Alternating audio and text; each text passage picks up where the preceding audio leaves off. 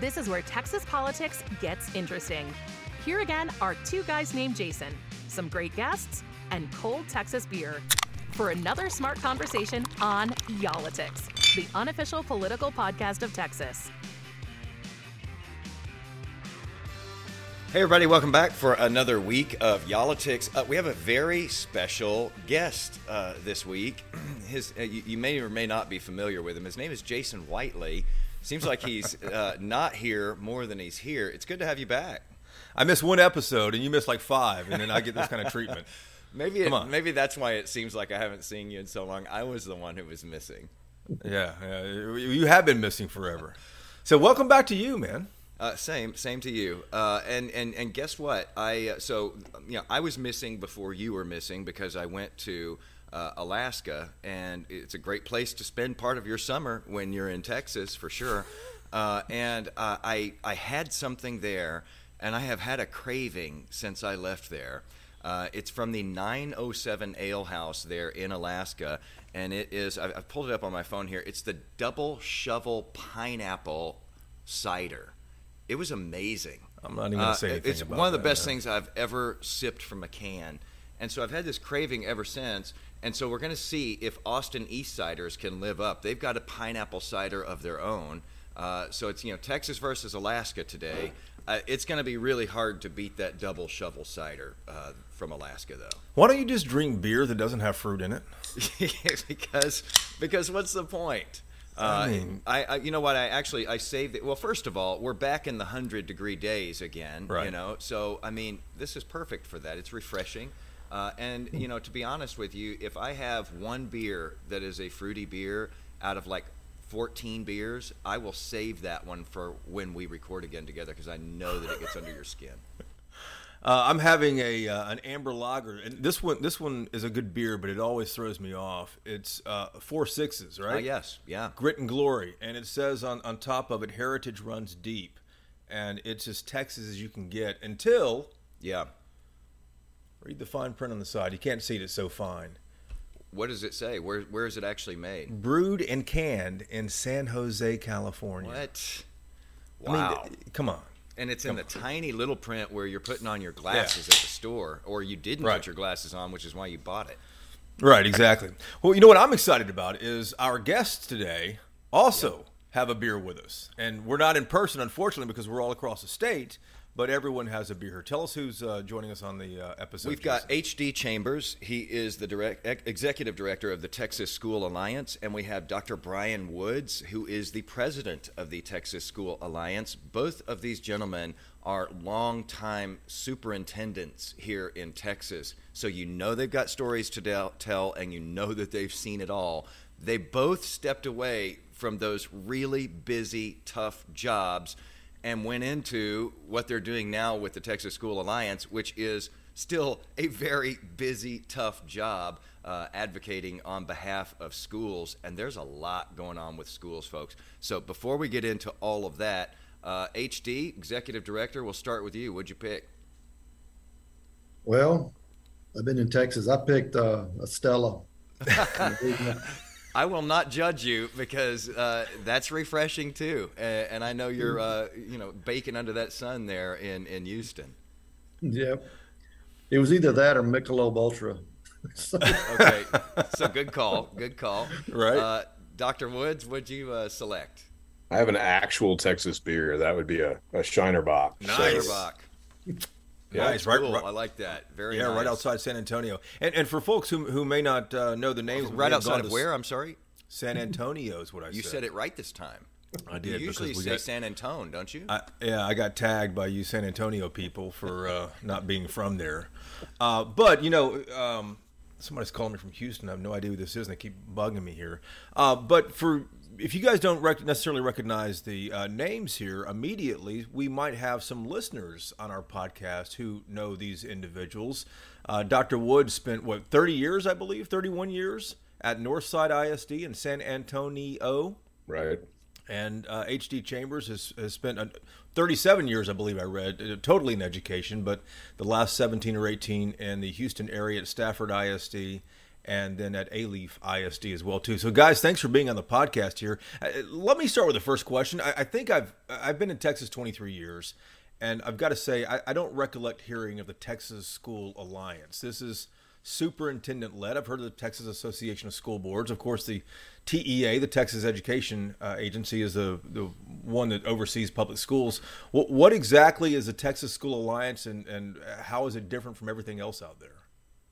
Go ahead, HD. Um, well, it's the same, and it starts with a T. Everything is, has an A in and it then somewhere. the differences begin. and then the yeah, and it's got an A in there somewhere. No, the, the alliance is, um, and there's a reason, Jason, that most you know most folks haven't heard of the alliance unless you're in the unless you work in administration in a large urban suburban district. Uh, the alliance has been around for 32 years, believe it or not, and it's made up today. It's made up of 45 of the largest districts in Texas. So from Houston, uh, we've got all four corners of the state covered. If you think of an urban metro area, that those districts are a member of it. It's a soup. We like to think of ourselves as kind of a superintendent-led group, and we we are a very focused on policy and advocacy over on good edu- public education policy, whether it's money, student performance, outcomes, etc., uh, tax relief for property tax owners, whatever the issue that that that has anything to do with public education. Uh, the alliance attempts to identify what's a priority for for our, our members and what is uh, what is feasible, what's realistic as a policy matter with the with the Texas legislature. And I will I will tell you that, um, you know the we're, we're, we're kind of we're, we're unique in the sense that we don't take money from sponsors. We do, we don't we don't we're not beholden to any particular sponsor. We we have membership dues, and we we engage our superintendents. And and so, if you work in the, around the capital on public edu- education issues, then you know, you know of the alliance. It's been right. it's a well respected group. It's um we have a, a good reputation, and we work closely with members to to, to create good policy. And, and just for perspective, uh, the, the members that are in this alliance educate, uh, I, I think it's 41% of the state's total uh, enrolled students. And so, you know, we're talking about a very large organization here. Uh, and, and you need that scale uh, to, to take on the battles uh, that you all routinely have to take on here in this state. Uh, and I would imagine that y'all are gearing up once again uh, for battle because uh, Governor Abbott has spent a long time. You, you could call it a campaign. I mean, he he went barnstorming the state. Uh, you know, months ago, talking about uh, what he calls, you know, parent choice, parental choice, uh, ESAs, uh, school vouchers is, is what it is. It's been brought up many times here in Texas. Basically, it takes public tax dollars and gives it to parents so that they can take their kids out of public school off to a private school, a religious school, a charter school. Uh, and, and that's been proposed once again. Uh, Dr. Woods, I think I've read before, and, and correct me if I'm wrong, uh, that you believe that this is uh, essentially defunding. It, it's an effort to defund public education. Yeah, I, I do believe that uh, that this is a this is at least in part an effort to to defund public schools. And while leadership would tell you that that's not the case, they're going to have a hard time, I think, justifying that case, especially if you look at data from other states who've already gone down this road. Um, Arizona, for instance, has been in the news quite a bit in the last several months uh, for funding a, a voucher program and then it coming in hundreds of times more expensive uh, than the legislature anticipated. And we've seen that replicated state after state after state. So it's hard to, I think it's very hard to conceive that this doesn't ultimately pull dollars out of public schools and perhaps out of other public work. Uh, but because public schools are such a large portion of the state's budget, uh, it's again, it's just hard to imagine that money doesn't eventually come from there to fund this program if it were to grow. But So we have the that real one of- possibility that they'll, you know, uh, uh, take this up again. That the governor has you know, promised a special session dedicated to this. Of course, we've got this uh, impeachment trial of the uh, attorney general, the suspended attorney general Ken Paxton, uh, coming up in September. But it's it's likely that after that we will see this uh, special session devoted to education. Uh, the, the governor couldn't get this pushed through uh, in in the regular session uh, you know, the, the, the legislature held and said, no, we're not doing this. Uh, but he's coming back for more here, and and the question is, does this get done this time? Well, I, I don't I can't say whether it gets done. I think the the challenge, of course, for schools and for members of the legislature who care about their public schools is that while vouchers is going to be on the table, there's also the needs of public schools that have gone unaddressed for a while, and that has to do with compensation for staff, teachers especially. Uh, that has to do with uh, inflationary pressures that everybody has felt in the last three or four years. Uh, school safety funding, which it is stunning to me that it, barely a year after Uvalde, uh, they adjourned sine die with doing vir- virtually nothing uh, on the school safety front. And they would say that that's a mischaracterization, and I'm happy to walk through that. But I, I it's it's correct. Are, you uh, really stunned though, Doctor Woods? Are you really stunned? No, come on. I don't think I'm stunned, but I think the level of crassness is is is pretty high here. Uh, you know, we we recognize. I mean, think about this: the governor stood up this this teacher task force, right, because of the challenges with teacher retention and turnover in in Texas. Um, and that task force met for months, made a whole list of recommendations to the governor and the leadership in the legislature, and essentially they did virtually nothing uh, uh along that. So, uh, so yeah, I, I, can't say that I'm shocked, uh, but clearly those issues in my mind are going to be tied together again uh, when we go into a special in October. Um, HD, you, oh, HD, you look like you want to chime in on that. I, I was just going to say, you know, Jason, your your point about the governor doing a barnstorming tour and making this almost almost between property tax relief and this issue, ESA's vouchers, it was kind of uh, those were his campaign stump speech, you know, core thing, core points, I guess. I've I've I've struggled with trying to trying to put myself in the shoes of someone who may support this position and trying to figure out how this is actually good state policy. How how how is this really? Uh, how is giving taxpayer dollars to any family and allowing that that whatever the amount is, and let's just use eight thousand, just to just to say it's eight thousand. They've they've talked about that figure, yeah. Yeah, that number's been batted around a little bit. Which is more but than I, they give, by the way, per student in public school right now. Yeah, average. yeah, yes, sir. If your audience was interested in a school finance session, we can definitely go down that path. you could lose, you That's could a, lose a, lot. We, we need more beer, though. HD, we need more beer for that. That's, that's a, a rabbit hole for another day. Yeah. but but you're right. But let's let's say for a second it's eight grand. The way it's been proposed, both in, in, in statute during the regular session and just talked about as a as a policy matter, there is no accountability to it. There's there's there's no way of knowing whether that eight thousand dollars actually impacted the student who left and went to to XYZ private school. There's no way of knowing where that money was how it was spent. In in a in a in a in a Republican state where conservative values, both financially and otherwise, are valued, I'm ha- I have a hard time squaring up how that how that is good statewide policy to use that kind of money without any type of accountability or transparency or reporting back as to how did it did it work did it not work. And as brian mentioned other states if for the love of god we should be learning from what's going on in in, in arizona in particular but other states have gone down this pathway and and we're choosing to not or at least those who are proposing this are choosing not to learn the lessons that they're learning right now. And they are expensive lessons HD on the flip side of that too, um, you say you know there's no accountability if there's a, this voucher program created. Um, on the other side of that, traditional public schools, even if a voucher system is created, those traditional public schools will still have accountability. They they'll still be under a microscope, even if let's say they are losing funding because of a voucher program. And you know if they start to suffer a little bit in in that time, uh, you know lawmakers can go, look, see, the public schools are failing. We're telling you they're failing, and now we've got to do more vouchers. It's almost like it's it's it's catch twenty two, isn't it? Yeah, I mean, it's like I said. There's there's a uh, if you're a conspiracy theorist here, you, you you start looking at it and say, wait a minute, man, are they setting us up? Are we getting set up here?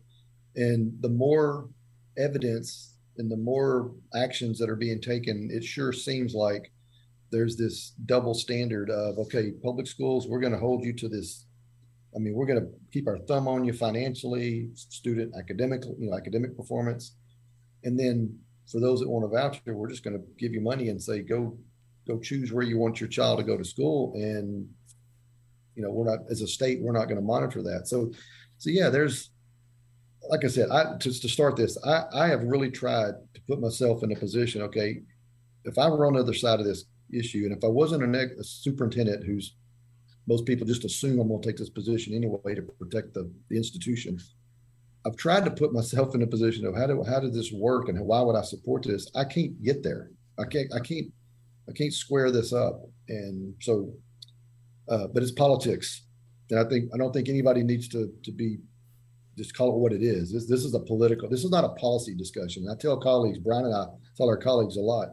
You can get really frustrated having this policy discussion because we can win the policy discussion, but we get killed on the political because we don't have the political power that that the governor and others have. So uh, listen, I want to talk about teacher pay in a moment and uh, increasing the basic allotment, uh, for, you know, the, the, the, funding that the state gives for, for teachers. But l- let me talk a, a, tad more about school vouchers here. This is the one thing I can't figure out. You know, it's been whittled down and whittled down and whittled down to only a certain number of people can qualify for it, and that still failed too. And eight thousand dollars, I think, was the was the max, uh, which, as Jason pointed out, is more than the state gives for each student in, in public schools across the state.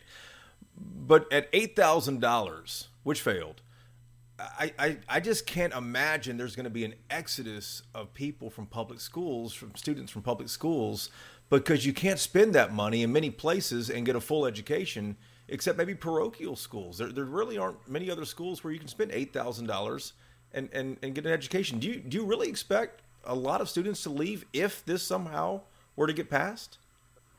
I don't know that I think that this is about large numbers of students leaving the public schools. I think it's about subsidizing families who already have their children in private and parochial schools. Um, I, you know, I that is what we've seen. Again, I, I don't want to sound like a broken record, but looking at what's going on in other states, you see 70 to 80 percent of those taking advantage of the voucher in the first year already had their children enrolled in a private school. So it's not about help. You know, you hear this narrative Vouchers are about helping poor kids escape uh, low performing schools.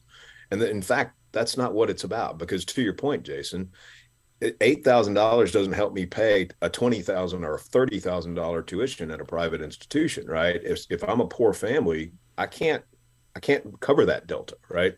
So uh, so yeah, this is really more about subsidizing those who already have chosen to have their children in a private institution. I would imagine y'all are going to be having a lot of conversations with uh, rural Republicans uh, in in the next couple of months uh, because you know we always hear about this you know epic battle that's going on between Democrats and Republicans. When you're in a state like this that has been so long dominated all across the board statewide by one party, which is the Republicans, uh, that's not so much the case. Uh, sometimes you'll see uh, intra-party fights over issues, and this is one of them. And so far, it's those rural Republicans, and in some cases, you know, ex urban, suburban Republicans, who have held the line on this and said, no, we're not going to do vouchers. Because in a lot of cases, as we've made the point before, the school is the center of the community. The school district is the biggest employer in the community, and that wouldn't go over very well with their constituents. How many uh, conversations are you all having with these rural Republicans that have sort of held the line on this? every day, every day. You guys are talking to these Republican members so, of the House. Oh, absolutely. So um, there were, and I'm sure you guys know this, when the when the appropriations budget was being debated on the House floor, uh, Abel Herrero, Representative Herrero, offered up an amendment that would basically ban that would that would prevent any bill, any appropriations bill out of the House to fund ESAs. Well, most Democrats and 24 Republicans voted to support that bill. So that that told us right away, and most of those 24, not all, as you said, Jason, but most of them are rural R's. They're they're rural midsize R's.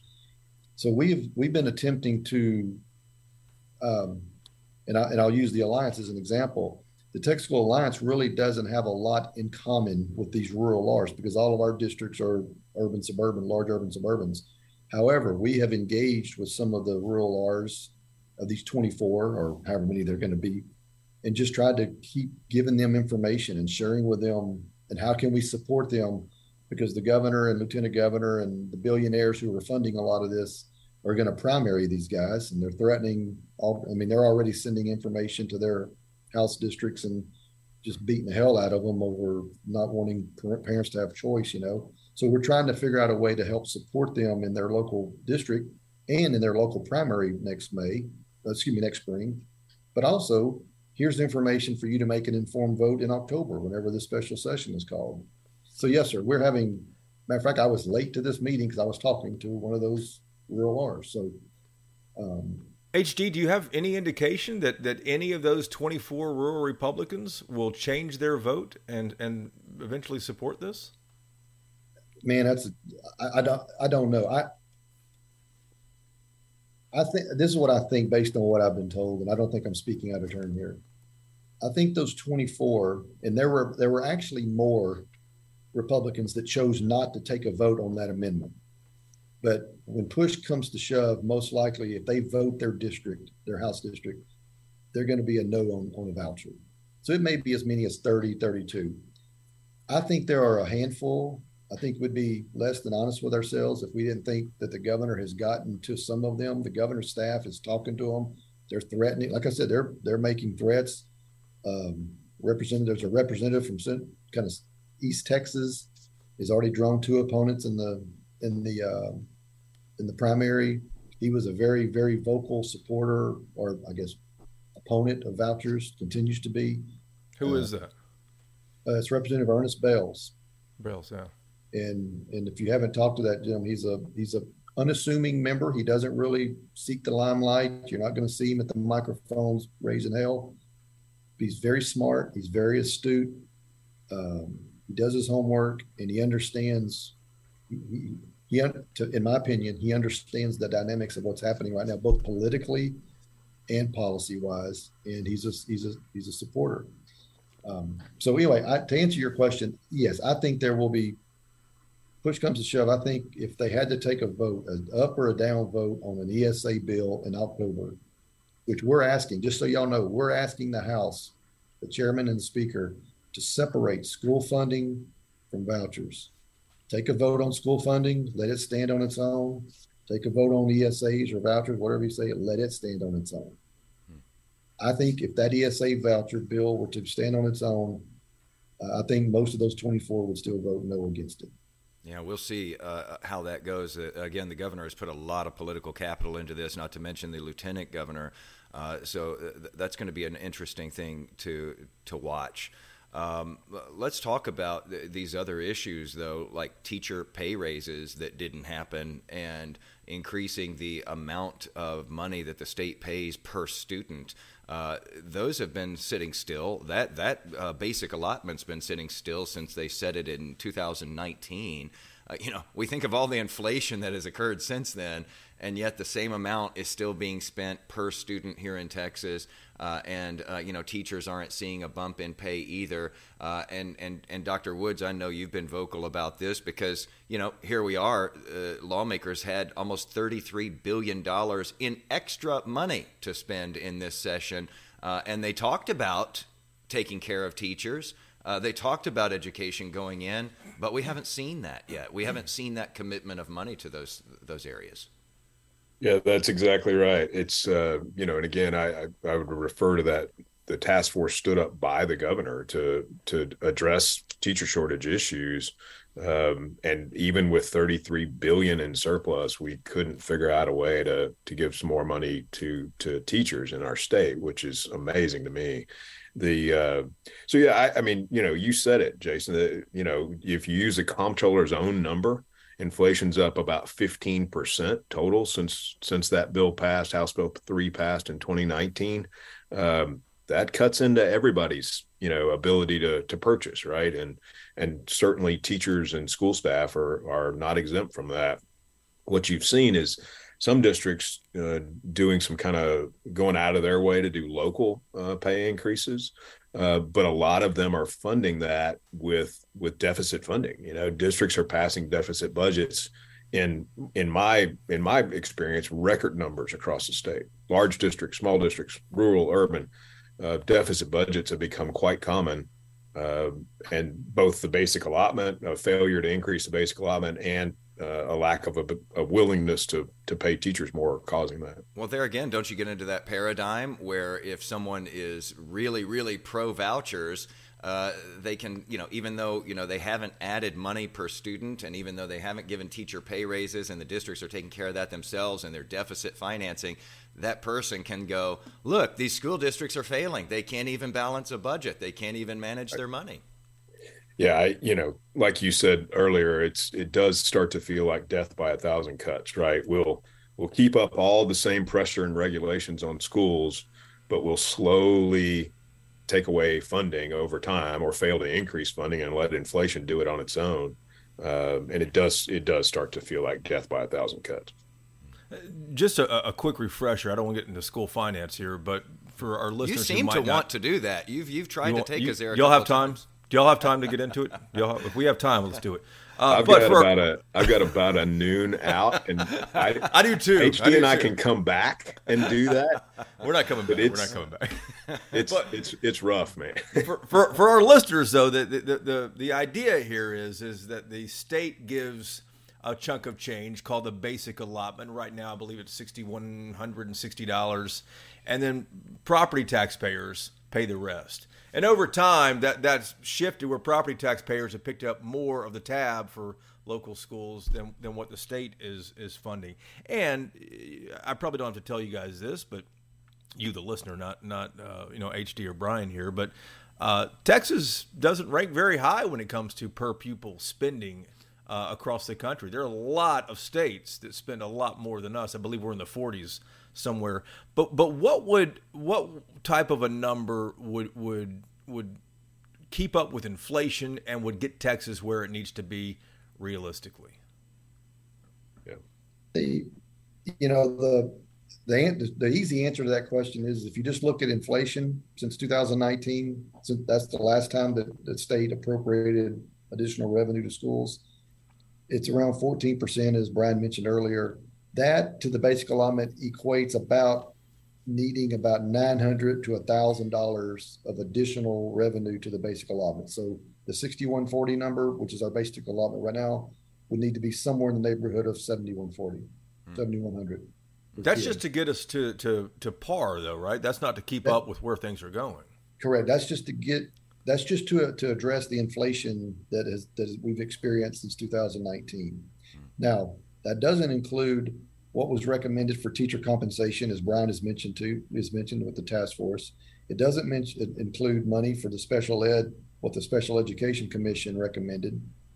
Um, I mean, there's a there's a, a, an additional amount of money that is needed just to address the things our leadership asked to be done. I mean, as Brian said, the governor appointed this task force for teachers the, the, Texas legislature and the governor signed a bill that created the Special Education Commission. I know we haven't talked about that, but they met during the interim and they said public schools need X number of dollars for special ed students.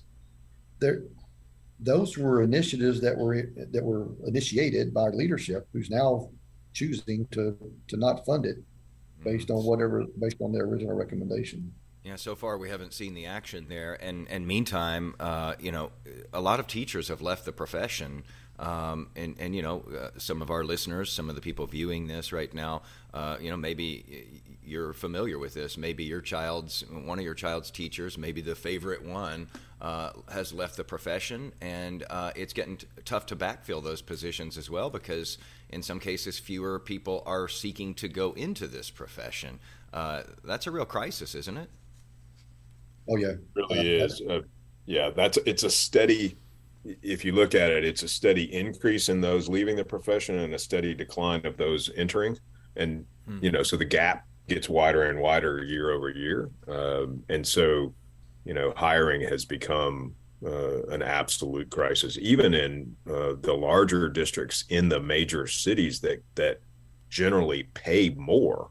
Uh, it's become really, really challenging And it's not just about pay. I mean, pay would certainly help to attract more and retain more. Uh, but Dr. Woods, I know you've talked a, a lot about uh, what, what you see as a tax coming from lawmakers aimed at uh, educators. Did you hear about this a lot from teachers when you were a superintendent? Yeah, absolutely. And and and you see it when teachers get pulled in large numbers, right? Tell me about what what adds stress to your work you know is it pay is it working condition you know what is it? Uh, and that that that kind of political rhetoric is always in the top few uh, answers of, of a poll at least one's done in texas. So uh, yeah i think it's it's hard to it's hard to to reconcile. We're going to stand up a teacher retention task force. One of those recommendations obviously is to compensate more. Um, and then we're going to do nothing about that because we didn't get what we want on the voucher side, right? So, um, yeah, the rhetoric for for teachers is is uh, and educators generally, I think, is really challenging, and it creates a bigger problem. I have to ask both of you because you all have long careers in public schools, and I know that you have to step away at some point. But how much did political rhetoric influence your decision? And I don't just mean uh, the political rhetoric coming from Austin. I mean the political rhetoric that has gotten really heated uh, at school board meetings uh, from you know people who are speaking there as well as the board members themselves. How much of that pushed your decision to go? You know, let me find the exit here. I'll say, I'll say for me it was it was pretty substantial. Uh, you know, uh, both the rhetoric in the state, to some degree, the rhetoric in the nation, and then how that spills over into local communities, right?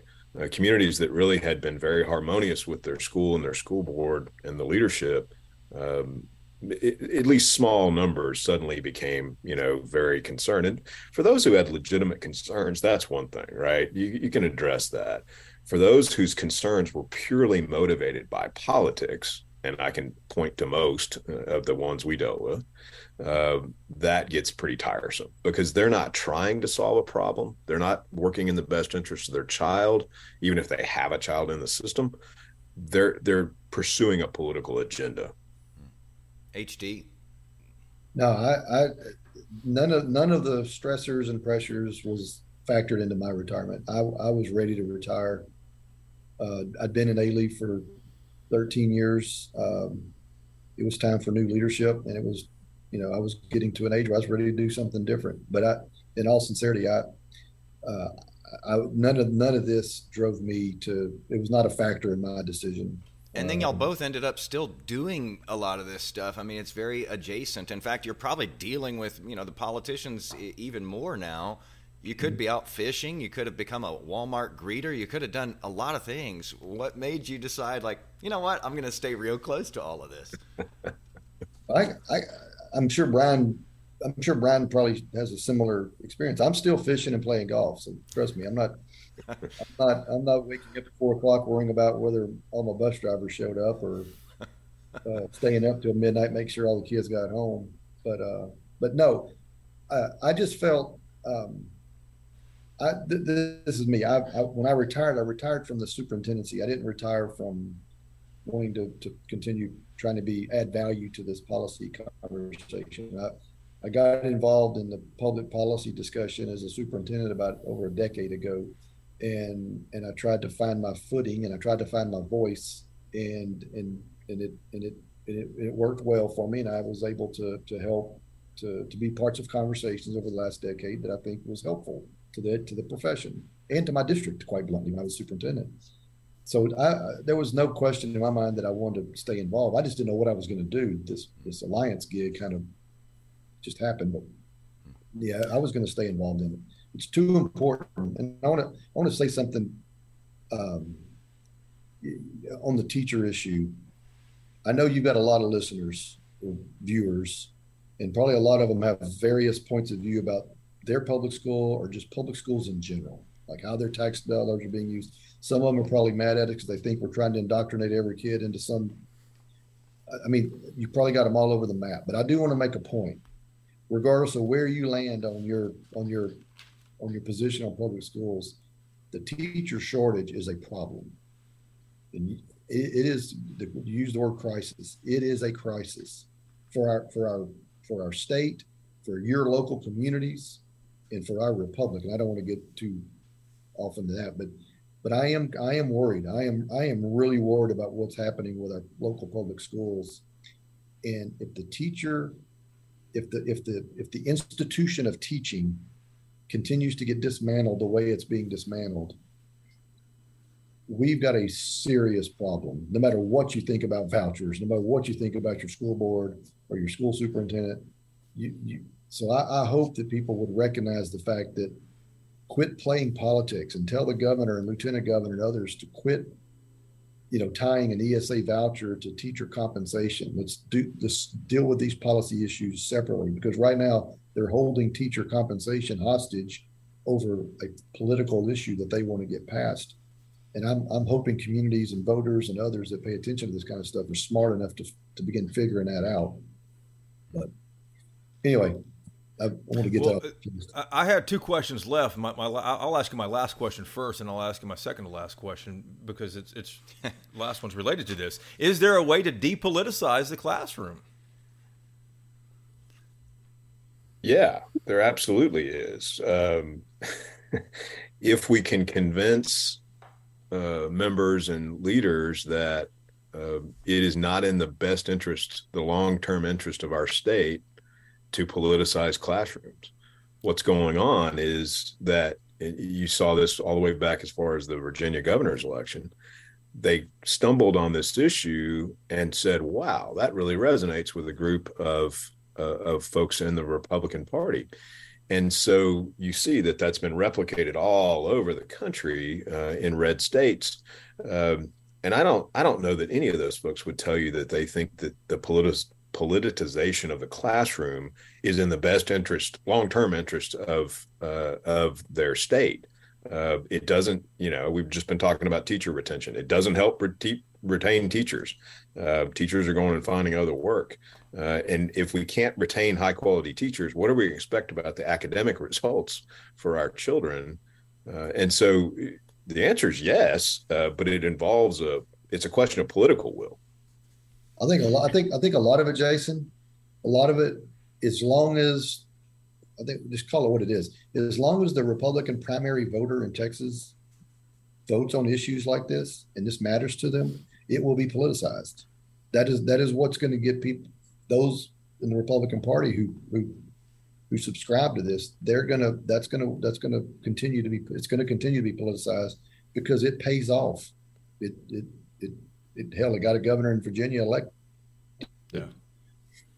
Jason, yeah, do you want to la- ask it, your second to yeah, last let, question? Let me ask the now? second to last question. Remember, remember Wheeler, they have a, a, hard out here in a few minutes, so don't go on for another thirty minutes after this. Here, here's the here's the, uh, the, the last topic I wanted to bring up. It's it's the other huge education story in this state that we're all watching. It's Houston ISD. Uh, the former Dallas ISD superintendent, the guy from Colorado Springs, Mike Miles, was appointed uh, to take over Houston ISD. We've seen all kinds of headlines. The most recent uh, is that he's closing libraries on 17 campuses and turning those library spaces into uh, areas like for in school suspension. The books are staying on campus, but the libraries themselves are being reapportioned. I, I'm curious what you guys think. After all of your experience, what do you think this district is going to look like when the state hands it back over to local taxpayers. And is this an awkward question because HISD is one of your members uh, at the Texas School Alliance? Uh, I'll take a stab at it. They're my they're my next door neighbor. I was in Alief. They sat right next to me. Right. Um, couple things strike me. One, um, I this is my personal opinion. I thought the takeover of that school system was unwarranted. Um, there were there were you know, there you could find the statutory and the and the legal bounds for to do it, and the courts upheld that for for TEA. But I, I, I think that district was trending in the right direction, both with their their elected board, their new superintendent at the time, thing, their student performance, all that. So with that being said, um, it it seems to me, it seems to me like HISD is being used as a as a um, as an experiment that that it's being kind of played out at a, on a large scale. You know, Mike Miles, you know, he was in Dallas ISD for years, so he's those of us that are in the alliance are familiar with him and we know him. And, and I don't have anything against Mike. I think he's trying to do. I think in his heart of hearts, he's trying to help young kids learn how to read, write, and add, subtract. I don't, I don't, I don't question that. But I think the disruption that's being caused right now is going to take a long time to resolve itself. And so, whenever it comes time for TEA to hand that district back to their local taxpayers, what's it going to look like? I have no idea. I mean, I, I really don't. I, I don't know whether their student performance is going to be greater than it was the day that Mike Miles took over, because their student performance as a district was trending upward. I know they had their problem campuses. My God, we've all got our, we all had our problem campuses. But, uh, you know, whether whether that district gets divided up, whether it gets, I mean, there's all, I don't know. I, I really don't know. What I do know is that the disruption that has been created there right now is not healthy for that school system and it's not healthy for the students and the staff that are still there. Hmm. That part of it, I don't, it's going to take a long time to overcome that. Brian, what do you think? You can't you can't have the kind of turnover in leadership that that district has experienced since the takeover was announced, and expect that you're going to snap right back. Right? I just I'm not sure I see that. I think if Houston performs better in the future, however you want to define perform, I think there will certainly be a decline in the short to intermediate term purely because of the the loss of leadership and and high quality teachers. Uh, so, you know, I I understand that the commissioner and and and Superintendent Miles believe that you know major disruption is needed, um, but it, that kind of disruption has consequences, uh, and we're seeing some of those early consequences play out now uh, with some very unhappy staff, parents, and children. I have two more questions for you all as well, and I'm going to ask the last one last uh, and the next last one right now. Uh, in seriousness, uh, you know, we, we touched on Uvalde. Um, you know, schools, a lot of them, especially the big districts, they're having to pump a lot of their budget right now into covering this new partially funded mandate from the state. The state's giving $15,000 per campus. We have almost 9,000 campuses, public schools in, in, in this state. They're giving $15,000 per campus for this required armed security guard now. Uh, we know that that does not cover the cost of a security guard, so a lot of these districts are having to come up with that money on their own. Uh, that was the big thing, though, that came out of the legislature with regard to safety you all have headed up big districts. I know you're worried about these kids every day. What are your concerns uh, about kids in this new school year? Uh, you know, Dr. Woods, I know that you said a lot more should have been done here. Uh, what are your thoughts about school safety? Well, I think you know, even if you take off the table the required for some kind the requirement for some kind of armed security person, um, schools were underfunded before Uvalde and certainly since, given that the agency is going to really ramp up, you know, the safety requirements in schools. Schools were funded prior to this session uh, at nine dollars and seventy two cents per child that showed up every day uh, for safety. You got that that that funding per safety, nine dollars and seventy two cents. So what the legislature did in the eighty eighth session that just ended is they went from nine seventy two to ten dollars per student and then said, "Hey, we'll give you fifteen thousand to fund this armed security personnel." Well, I don't. Most of your listeners, they're they're going to need a, a, big legal pad to do the math on that. You're you're not hiring anybody for fifteen thousand uh, and ten dollars a head to comply with all the facility requirements and this new mandate. Just doesn't cut it. Uh, and so, while it would not be true to say they did nothing, to say they did very little with regard to school safety, again, especially literally they were adjourning the session as the one year anniversary of Uvalde was was passing. Uh, so to say they did very little is is a completely fair comment. Uh, my, my last one here is uh, in 2022 we had this uh, we saw this headline uh, it said in less than four months 10 north texas superintendents announced they are leaving 10 of them at once these were big districts too uh, you all lead this organization that is superintendent led. You're trying to advocate on behalf of schools. You've both held that big job.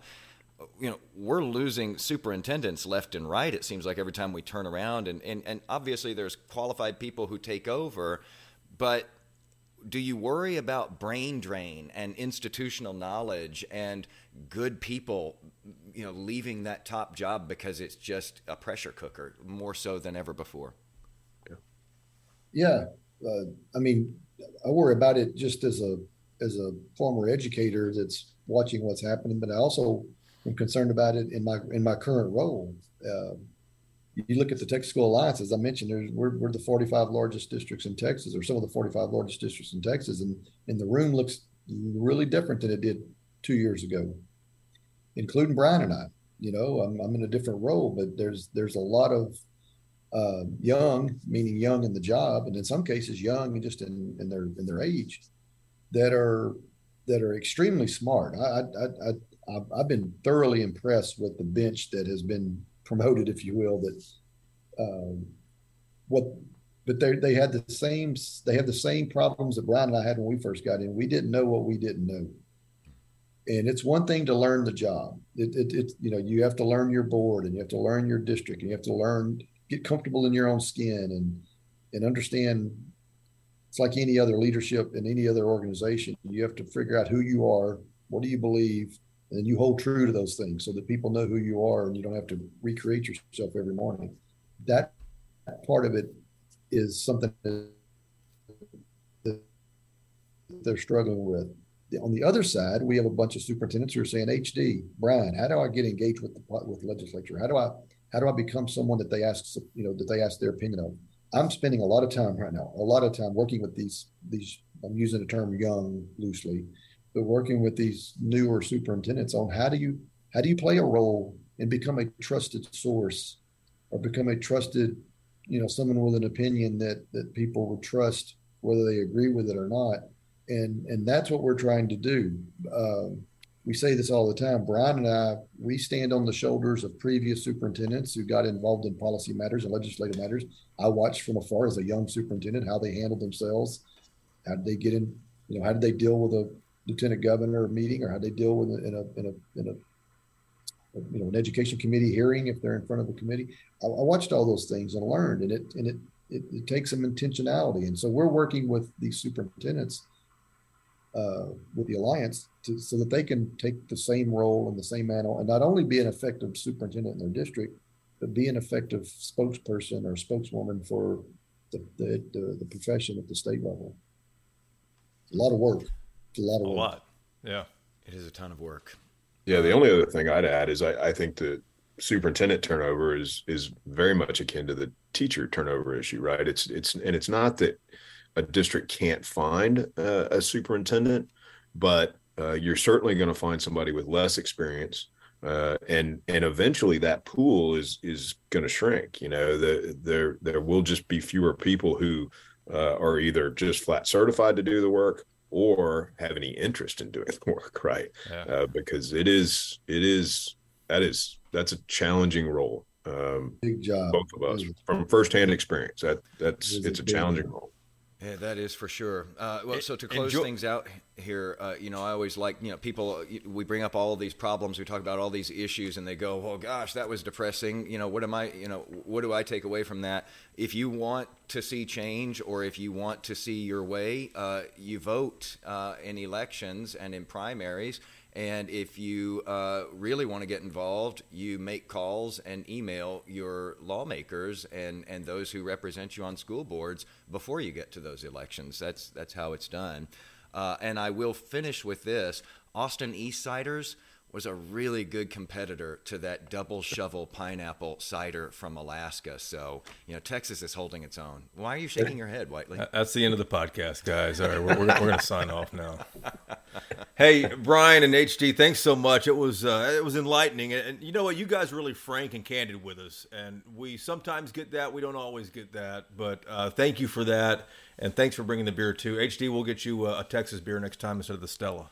Oh, I bought a whole six pack of this pineapple beer, by the way. So there's extra. I got Lone Star. I got Lone Star in the fridge too. So. There you go, man. That's old school right there. Gentle- gentlemen, thank you guys so much. Really appreciate it. Absolutely. Thank y'all. Okay, y'all. The conversation doesn't stop here. Find us on Twitter and Instagram. We're at Y'all-itics.